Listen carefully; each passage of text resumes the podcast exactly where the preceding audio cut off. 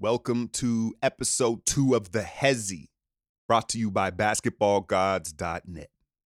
February 9th, let's talk about LaMelo Ball.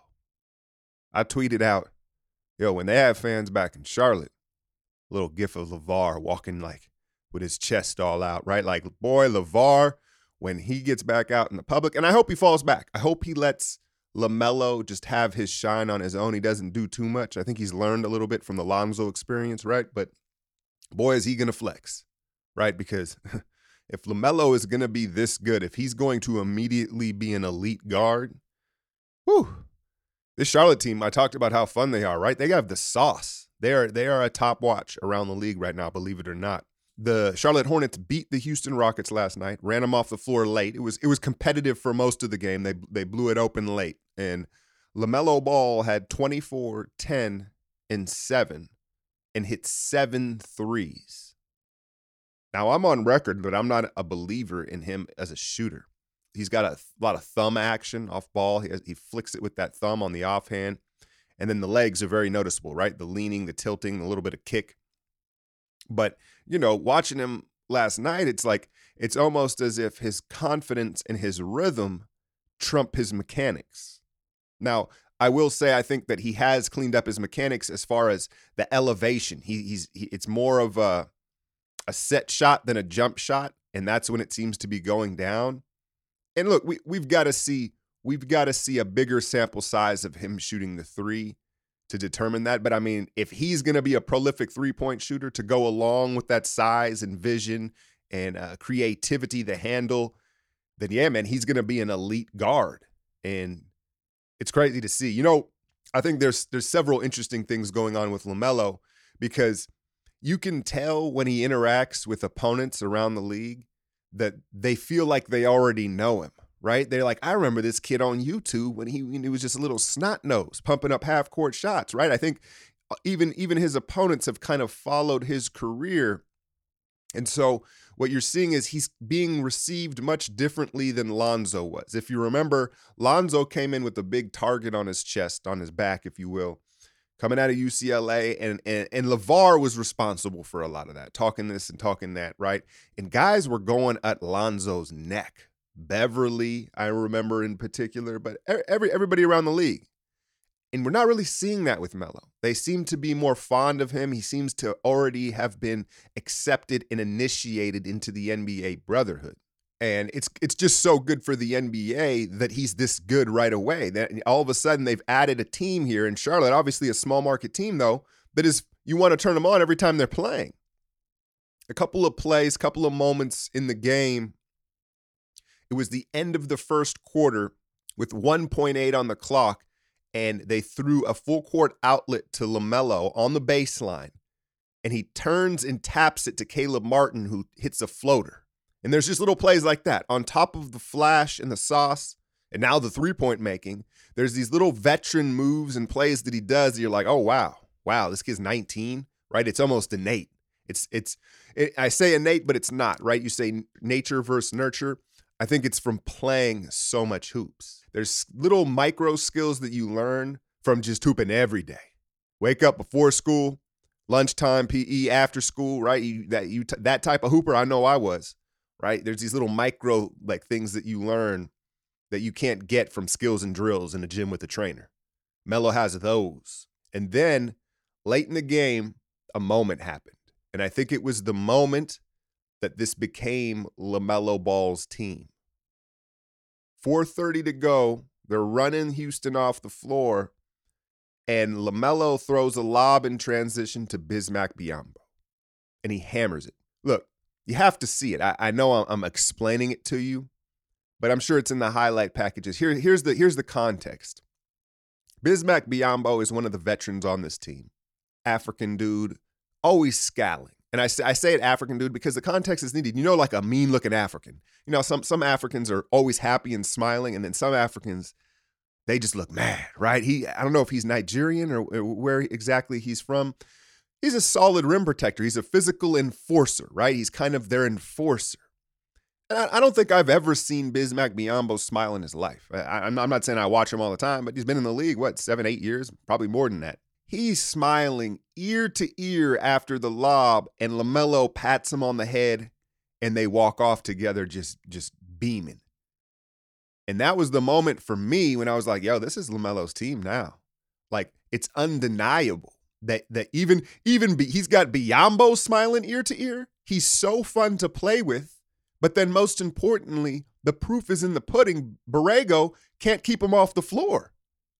Devonte Graham was out. I'm not sure why. I think it was something minor, but that allowed LaMelo to stay in the starting lineup. I got news for you. LaMelo's not leaving the starting lineup. Scary Terry, Devonte Graham, it don't matter who. One of y'all's getting bumped to the bench. And by the way, free Malik Monk. I think Malik Monk, if I was a team around the league, I would try to steal Malik Monk. Right? And I'm not saying you could. I'm just saying, you know, I think there is a logjam in that back court and I would be calling on Malik Monk to see what the, what the price would be because he's a walking bucket and it looks like he's finally coming into his own. Houston put up a fight. Now, Christian Woods is out for several weeks. He had a bad ankle sprain about a week ago. John Wall was out for rest. So it was Oladipo, Boogie, and then a bunch of dudes that's hungry, right? They're, they're not hungry, they hungry. And they're just going to play harder than you right? Jae'Sean Tate, Sterling Brown, Nwaba. And so they're a physical crew and they can muck a game up and just very athletic and physical, not necessarily a ton of skill. And they hung. They hung for a while. They had they made probably more shots than they should have, right? Um, Boogie, man, look, I, am rooting for Boogie. I'm rooting for him. But at this point, he's been reduced to really a spot up shooter with his limited mobility and I think there's a place for him in the league, given you know the way teams like to play five out. Um, but that being said, you, you don't want him starting for you. I think he's playing too much for what his limitations are at this point. And then Oladipo is a very interesting thing, and I think I think we need to give both of those guys more time coming off their injuries to see where they can get to, right? But at this point, these are my assessments, and I think Oladipo. He looked pretty good athletically, man. I think he, I think moving forward for him, whether he's in Houston or not, he might be better suited as a six man because he's slowly kind of fallen in love with having the ball a lot more than he initially did when he was in Orlando and OKC. Once he went to Indiana, he kind of became the, the on ball guy. And you can tell he likes it. I don't know if he's so good on ball, like depending on your roster, that you want him on ball, like with the starters, is what I'm getting at. And so maybe I would, I would, you know, I think it remains dynamic, but maybe Eric Gordon, who didn't play in this one either, by the way, um, is the starter and Oladipo's the six man. You let him come out with that second unit with all those uh those hungry dudes and let him cook and, and kind of have the ball because obviously with the first unit, you're not going to take the ball out of Wall's hands, right? So I don't know how well they fit together. But yeah, that was that was a fun early one on NBA TV where LaMelo, man, the coming out party continues and Charlotte Charlotte's going to make the playoffs barring, you know, barring they stay relatively healthy. The late game after that, it was a doubleheader. I had brought it up in last episode. I'm going to try and keep y'all up on what to watch. But hey, sometimes there are hits and there's misses. Denver and Milwaukee. Interesting matchup because you only see it, you know, twice a year. And Jokic is coming off that 50 piece in a loss to Sacramento over the weekend. And, you know, Jamal Murray had been chipped up, so he's not at full strength. That needs to be acknowledged. But, you know, you watch the Joker and you kind of get the sense like if he wanted to, he could probably lead the league in scoring. Like if that was his prerogative, there's not a whole lot you can do with him, man. That little flip shot in the paint, the elbow where he pin down that he hits, the three, everything at his own pace, and then he can just back you down, pivot, pivot, pivot, turn over either shoulder. It's not really his mentality. I, I guess maybe the question would be, does he have the mental and physical endurance to go and scorch you that much, right? Like Giannis, like when you talk about Giannis, I think one of his most impressive traits is his mental and physical endurance. He doesn't stop coming at you and it becomes intimidating. You're like, yo, when is this dude going to get tired? When is he going to chill for a couple minutes, right? And he doesn't. That's overlooked. So I don't know if Jokic has that type of motor, especially given his physique. But I mean, he basically can score when he wants, right? And so they're in Denver, and the Nuggets come out and hang 42 on this Bucks defense in the first quarter. And then the well slowly but surely kind of ran dry as the game went on, and part of that was the Bucks ratcheting up their defense. now Milwaukee was out was without Jrue Holiday for COVID protocol. That's their top perimeter defender. But again, Murray was chipped up. Murray wasn't right. He was struggling. So they were going to Jokic offensively. And then you look at this Bucks team and DiVincenzo, I think, has quietly taken a nice little step forward here for them as a starter where it's experience. I think he's had to kind of learn what his limitations are as an athlete in the NBA. And, and that's not to say he's not a good athlete. He's a solid athlete, right? But I think for most of his life, he was probably like one of the best athletes on the floor. And now in the NBA, you're just another athlete. And so he had to figure that out. What was crazy too was I don't know who the announcer was, but he was trying to pronounce Giannis's name like it's probably supposed to be. And it was too funny. It was cracking me up. He was like, he was calling him Yanis and Yanis, Yanis. He was trying to be like a soccer announcer. Like, it's too late for all that, bro. Like, we've been calling him Giannis for like eight years. You can't, it's too late now.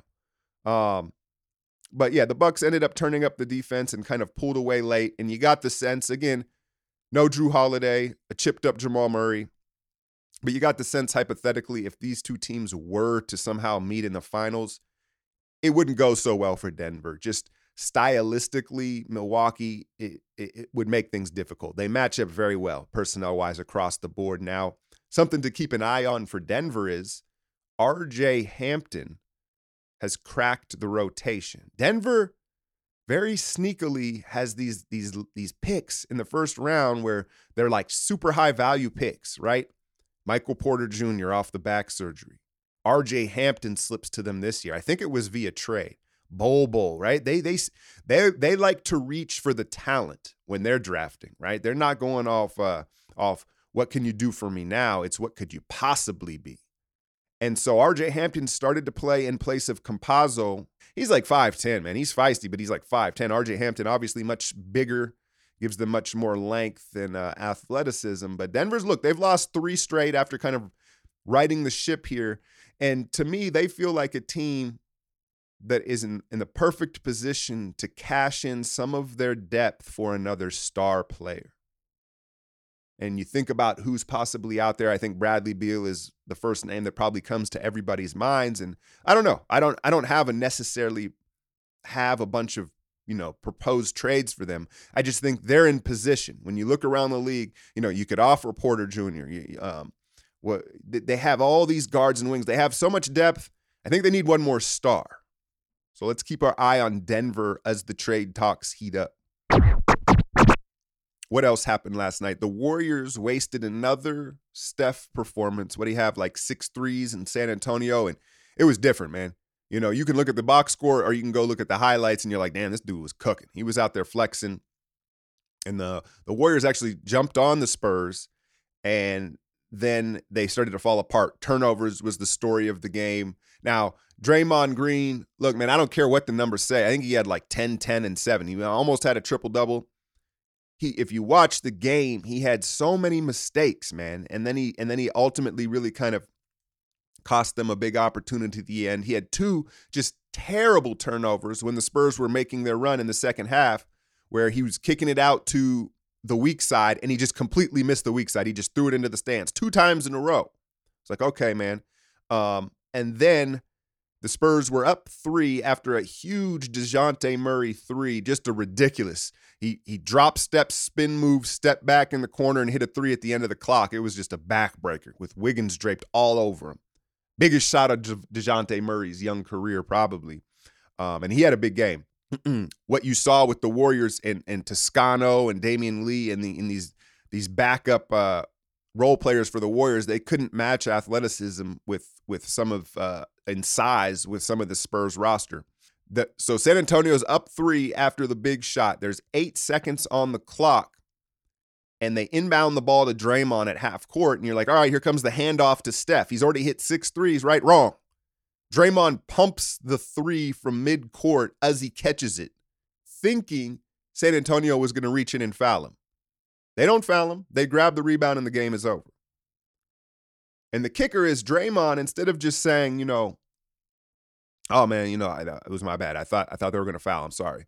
You know, he he proceeds his his I'm so smart talk. That was the that was the dumbest smartest play ever, right? He always has to qualify and let everybody know how smart he is. Well, dude, you ain't that smart, bro. I, I've watched pretty much every game of your career, and what happens is your ego gets in the way of your intelligence.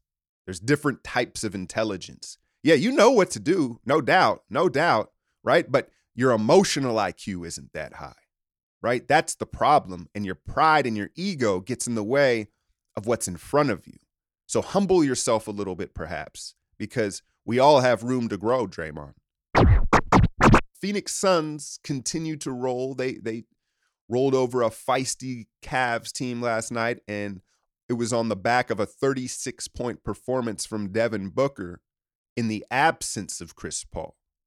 Now, if you've been watching Suns games, I think the the impressive thing is it's been by committee, right? Cam Johnson, Mikal Bridges, Cam Payne, uh, Ayton is rebounding very well, right? They have a collective, and they're they're one of the deeper teams in the league. But one of the things that that you notice is Booker isn't really playing well in the minutes he's sharing with Chris Paul. And what it kind of reminds me of is when Durant first came to the Warriors with Steph now, don't get it twisted. I'm not comparing, like, I know Steph and Durant are on a tier up of these guys, but it's the same dynamic where that first couple months, it felt like Steph, instead of just doing his thing offensively, he was kind of concerned that KD was getting the ball and KD was involved in, in this and that. And I think there's a little bit of that with Booker, where Booker with CP on the floor isn't quite as aggressive or sure of what what he wants to do. He's kind of always out of the corner of his eye. Uh, what's CP doing? Should we do this? You want to do that? Because Chris Paul, as we know, is so controlling and and and vocal that it has Booker a little hesitant. And so that's not to say that they won't figure it out, but I think there's a little bit of that dynamic going on between those two. And that's what's so impressive really about the Suns is they're still having success and those two haven't even clicked yet. All right, I'm going to wrap this thing up. What do we got tonight? I've got two games that I have my eye on. The first one is the Knicks and the Heat. Remember when that was a rivalry? Remember when that was like the most physical rivalry in basketball? Van Gundy on the on the legs of people and shit. Was that was that LJ he was grabbing? No, Zo, right? He was on Zo's leg. um, but I think what the question is is look, Miami, we know how how how how much COVID and injury problems they have, but it feels like Miami has taken a, a step back right? They they didn't take a step forward. That that much is clear. And then obviously it feels like the Knicks have taken a step up maybe even two, right? And so I'm curious to see if these two teams are kind of in the same tier now at this point, where like that second tier in the East, that second between second, may you know, th- I'd say second tier. Um, so I'm interested to see if that rivalry can be rekindled, and it should be a physical. And uh, I don't know. I'm not saying it'll be pretty, but I'm just curious to see who comes out on top in that one. And then the late game is the Sacramento Kings going for a fifth straight win against the team with the best record in the league in the Philadelphia 76ers. So a little litmus test for them and how hot are they really. Be back tomorrow with another episode of the Hezi, basketballgods.net. I'm out, y'all.